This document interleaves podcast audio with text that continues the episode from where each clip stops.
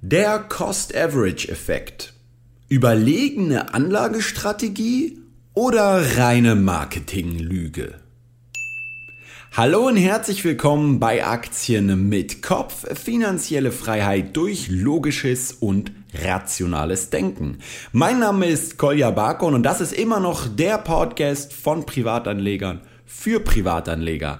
Und heute, ich war schon richtig fleißig im Fitnessstudio trainieren und habe schon gestern angefangen für den heutigen Podcast zu recherchieren und zwar genau zu diesem Thema Cost Average, zu Deutsch der Durchschnittskosteneffekt, den man ja erzielen soll, indem man halt über einen Sparplan beispielsweise regelmäßig langfristig investiert. Und ich mache das ja selbst, ja. Also ihr kennt meine Sparplan-Videos und so weiter. Deswegen mögen jetzt viele Leute auch denken, dass ich ein absoluter Anhänger dieses Cost-Average-Effektes bin. Und jetzt gucken wir uns das Ganze aber mal aus rationaler und wissenschaftlicher Sicht an und gewinnen hier vielleicht einige neue Erkenntnisse darüber, was der Cost-Average-Effekt eigentlich für euch leisten kann und was er allerdings nicht leisten kann. Denn es gibt äh, sehr viele ja, Finanzinstitute, die auch mit diesem Cost-Average-Effekt als überlegene, also eine Strategie, die eine größere Rendite erzielt als eine Anma Einmalanlage. Und das ist im Durchschnitt gesehen falsch. Und deswegen werden wir heute in diesem ja, kleinen Podcast mal darauf eingehen. Kurz vorher aber nochmal äh, die Bewertung aus letzter Woche. Hier schreibt Mario, normalerweise bin ich zu faul, Rezensionen zu verfassen. Jedoch muss ich es bei Kolja einfach machen. Großes Dankeschön für die unfassbare Fülle an Wissen, die du den Leuten bereitstellst und immer interessant aufbereitest und verpackst. Aktien mit Kopf vor President. okay, also freue mich natürlich auch mal diese positiven Rezensionen hier vorzustellen. Ich freue mich natürlich über jede Bewertung, auch wenn sie negativ ist und konstruktive Kritik enthält. Leider ist es häufig so, dass die negativen Bewertungen einfach beleidigend sind oder halt irgendwelche Sachen, ja, äh, bemäkeln, ohne dann aber zu begründen, warum jetzt konkret oder irgendwie inhaltlich darauf einzugehen. Deswegen freut es mich natürlich immer auch positive Sachen zu lesen, auch wenn ich natürlich denke, dass ich äh, ja als Aktie mit Kopf Kapitalistenvertreter mehr erreichen kann als als Präsident. Sowohl für mich als auch für meine Zuhörer und Zuschauer. Okay, jetzt genug geschwabbelt. Jetzt geht's erstmal direkt um das Thema, was ist Cost Average Effekt. Und hier habe ich heute mal ein kleines Special und zwar habe ich hier ein YouTube-Video entdeckt äh, von DK Investments. Und äh, die erklären eigentlich in einer Minute in diesem Video wunderbar, was der Cost Average Effekt ist. Und deswegen mache ich es mal ein bisschen lauter und will das Ganze euch nicht vorenthalten und lasst die das mal kurz erklären. Wann ist eigentlich der richtige Zeitpunkt, um an der Börse einzusteigen? Die einen Experten sagen heute, die anderen in einem halben Jahr. Aber so richtig weiß es keiner. Am besten wäre doch, Sie müssten sich darüber keine Gedanken machen.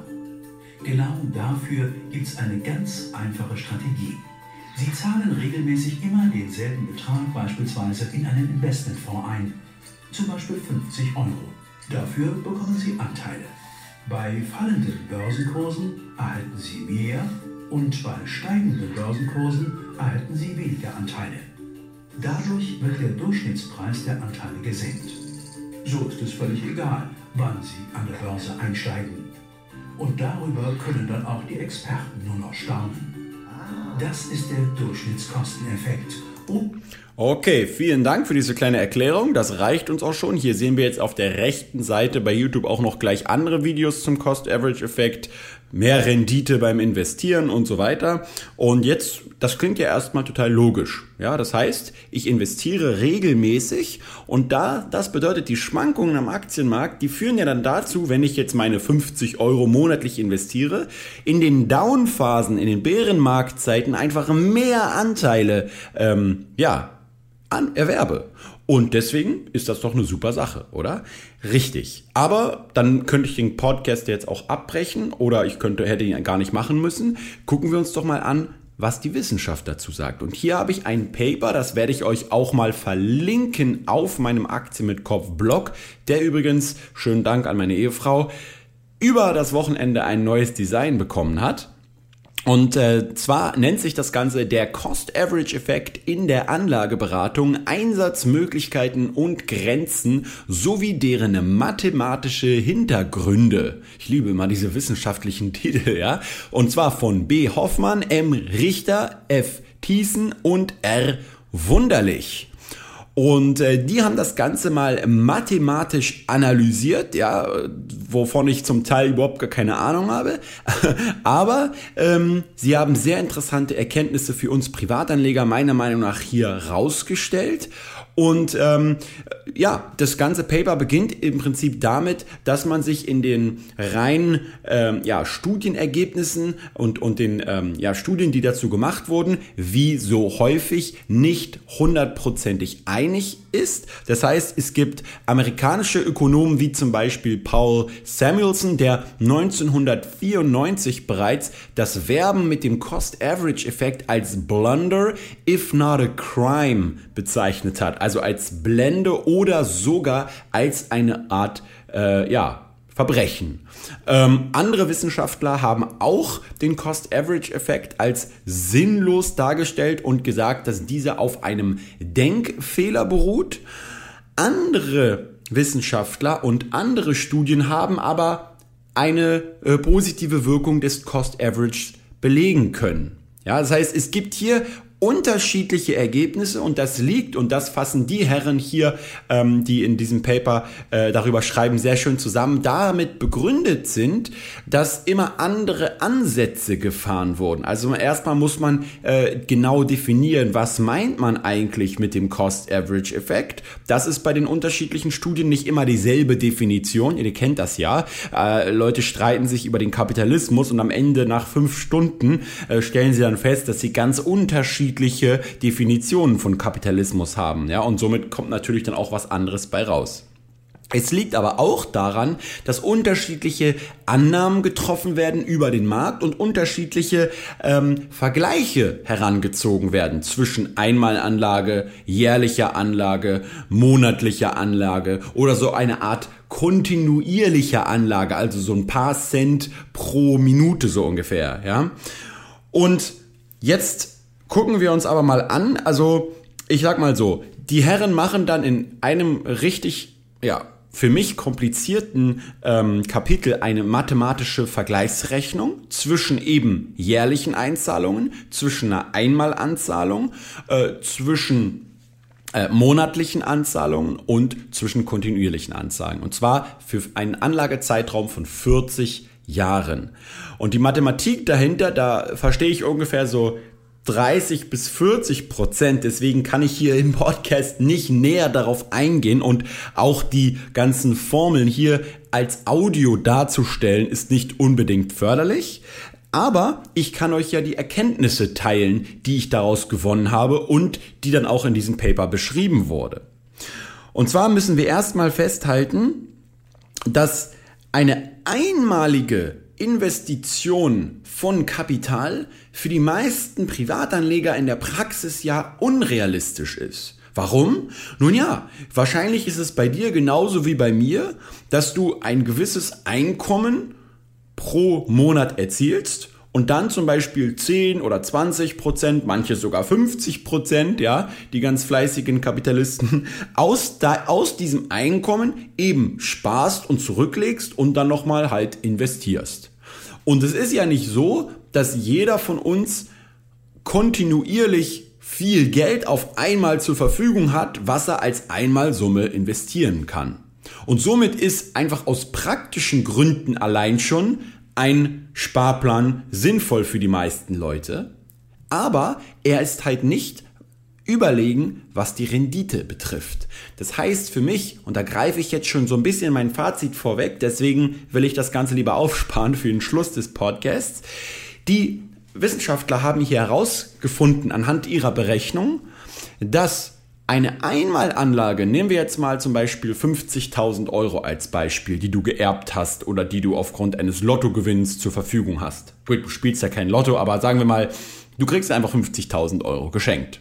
So, jetzt hast du die Frage, investiere ich alles auf einmal oder äh, teile ich das Ganze zum Beispiel in 10 unterschiedliche Tranchen zu jeweils 5.000 Euro auf und investiere innerhalb der nächsten 10 Jahre jedes Jahr einmal 5000 Euro. Dann habe ich halt den Vorteil, dass ich nicht, wenn jetzt morgen gleich ein Crash stattfindet oder in den nächsten Monaten im Bärenmarkt, ich zum höchsten Preis gekauft habe. Okay?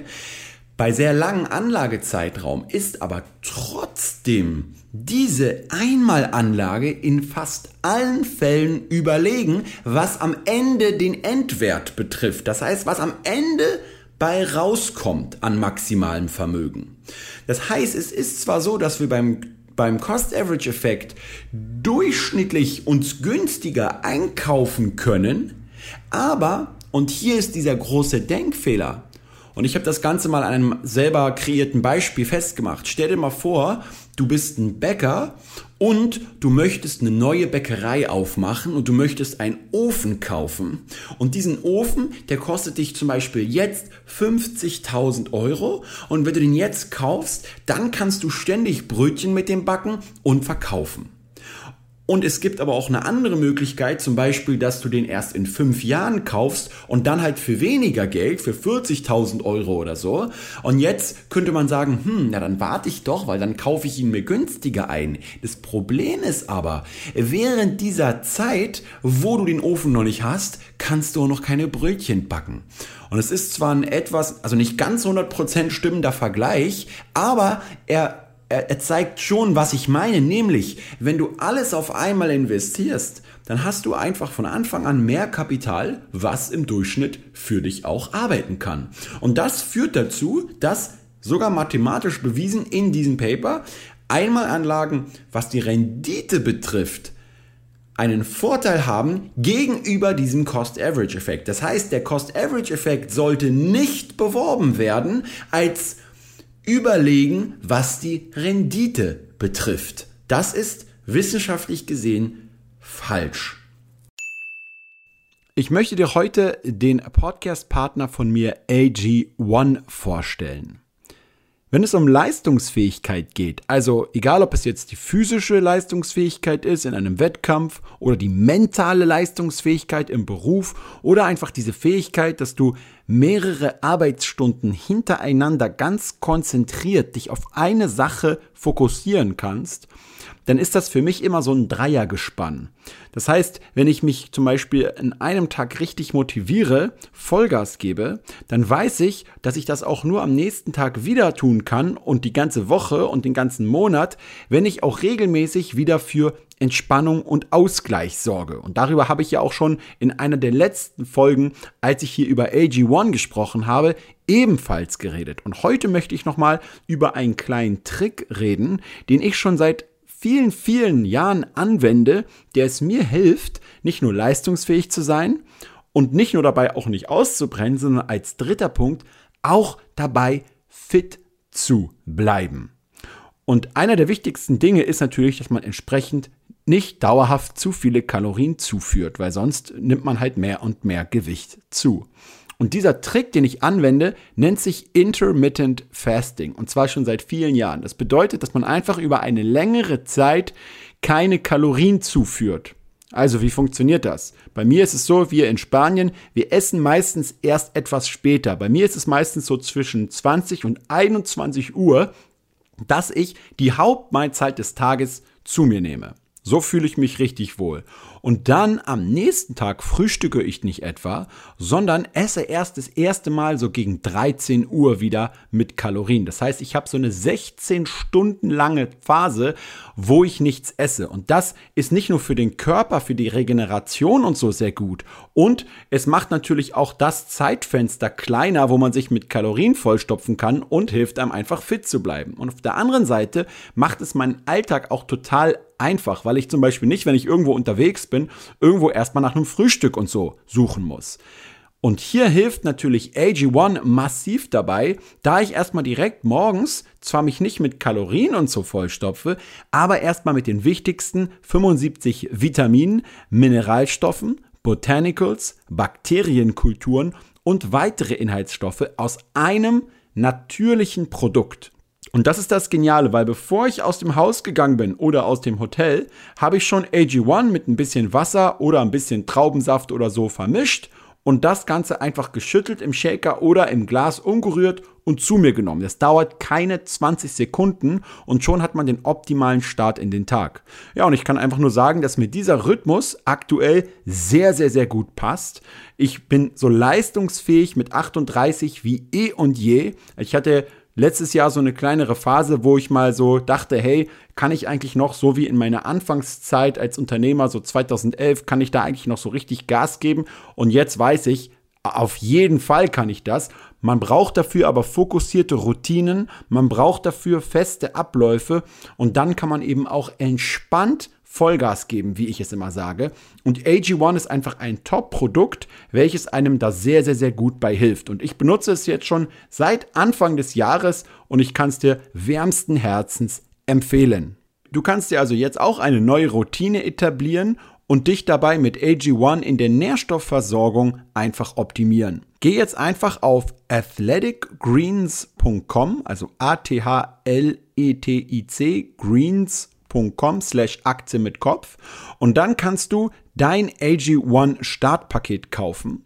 Du bekommst zusätzlich dazu nämlich auch noch einen kompletten kostenlosen Jahresvorrat an Vitamin D3 plus K2 und auch noch fünf praktische Travel Packs für unterwegs. Und das Beste ist, du kannst das Ganze einfach als Abo laufen lassen, aber es gibt hier keine festen Vertragslaufzeiten. Das heißt, du kannst jederzeit pausieren, kündigen oder den Lieferrhythmus an deine Bedürfnisse anpassen. Und das Beste ist, du kannst AG1 jetzt risikofrei 90 Tage lang mit einer Geld-Zurück-Garantie einfach testen. No questions asked. Also leg jetzt einfach los. athleticgreens.com slash Aktie mit Kopf. Du wirst es nicht bereuen. Nun ist es aber so, dass bei einem Aufteilen dieser 50.000 Euro in jährliche Summen oder sogar in monatliche Sparpläne das Risiko reduziert wird. Das heißt, das wird ja allgemein in der Finanzwissenschaft als Standardabweichung definiert. Also wie stark schwanken im Prinzip die Renditen um die durchschnittlichen Renditen, ja, hin und her. Und da ist ja sowieso allgemein, man braucht sich nur mal die historische Rendite des DAX angucken. Der DAX schwankt extrem stark, wie auch viele andere Indizes. Mal geht's minus 30 Prozent nach unten, mal geht's 5%, dann wieder 30 Prozent nach oben. Das heißt, wir haben sehr starke Schwankungen. Und wenn ich jetzt nach dem Cost-Average-Prinzip investiere, das heißt diese 50.000 Euro zu je 5.000 Euro 10 Jahre lang investiere oder sogar monatlich investiere, dann habe ich eine geringere Standardabweichung. Das bedeutet, ich habe insgesamt einfach weniger starke Schwankungen im Depot. Das ist doch interessant. Das heißt, man kann gar nicht sagen, das eine ist besser als das andere, sondern für die Leute, die langfristig investieren und die die Möglichkeit haben, eine Einmalanlage zu treffen, beispielsweise über eine Erbschaft, könnte es, wenn sie bereit sind, dieses Marktrisiko einzugehen, überlegen sein, das Geld sofort zu investieren. Aber für alle Leute, die sehr schnell häufiger ja, kalte Füße bekommen, und lieber sicherheitsorientiert sind, die können sich mehr Sicherheit erkaufen, indem sie ein bisschen auf Rendite verzichten. Wobei die, der Renditeunterschied zwischen Eimereinlage und Sparplan schon ziemlich drastisch ausfallen kann. Okay, das ist erstmal ganz wichtig zu verstehen, auch wenn es halt darum geht, dass man halt nicht jedem Werbeversprechen auflegt. Also, kann man also durchaus mit dem Cost-Average-Effekt werben als äh, Risikoabminderer, aber neben nicht als überlegener Renditebringer. Das zeigt für mich schon mal wieder nach diesem Durchlesen des Papers, dass äh, es halt eben doch kein Free Lunch am Finanzmarkt gibt. Das heißt, wenn du mehr Rendite haben willst, musst du auch mehr Risiko eingehen. Jetzt kommen wir mal auch noch zu ein paar neueren Erkenntnissen für mich, ja, und zwar sehr interessant. Äh, laut den Herren hier ähm, von teilweise der Uni Chemnitz und noch anderen äh, Universitäten ist es aber so, dass der Renditeunterschied zwischen der jährlichen Investition und dem monatlichen Investition sehr klein ausfällt und auch die Standardabweichung, also der, ähm, der Risikovorteil sehr klein ausfällt, auf 40 Jahre berechnet. Das heißt, es gibt einen großen Unterschied, was Rendite und Risiko angeht, zwischen einmal und jährlichen Investitionen, aber zwischen einer jährlichen Investition und einem Sparplan, der monatlich ausgeführt wird, gibt es keine sehr starken Unterschiede mehr, sowohl was die Rendite betrifft, als auch was das Risiko betrifft. Und das bedeutet für mich wiederum, und warum ist das so wichtig? Naja, denkt doch immer an die Transaktionskosten. Hier ist es nämlich so, wir müssen jetzt nicht alle unsere ETF-Sparpläne und so weiter stornieren. Warum? Weil wir ja in der Regel anteilig basiert in Sparpläne investieren.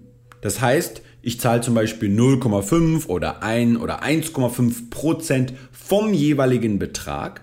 Und da ist es dann ja egal, ob ich einmal im Jahr, sagen wir mal 600 Euro äh, investiere, weil ich jeweils 50 Euro pro Monat investiere oder ob ich jeden Monat diesen Betrag investiere, weil 1,5% von 600 sind am Ende genauso viel gezahltes Geld wie jeweils 1,5% von 50 Euro. Ja, das habe sogar ich irgendwann verstanden mit meinem mathematisch begrenzten Horizont. Ja, ähm, aber bei vielen Fondsgesellschaften, auch was die Börsenentgelte betrifft, was Lebensversicherung und so weiter betrifft, ist es häufig so, dass eben zusätzliche Gebühren bei diesen monatlichen Ansp Ansparungen anfallen, die nicht rein prozentual sind. Beispielsweise stell dir mal vor, du hast äh, einen, einen monatlichen Sparplan, der kostet dich jeweils 2,90 Euro, unabhängig davon, ob jetzt äh, das Ganze prozentual anteilig ist oder nicht, nochmal extra, dann ist ganz klar ein jährlicher Sparplan sinnvoller als ein monatlicher und laut der Studie hier kann das nämlich einen Renditeunterschied von bis zu 1% ausmachen.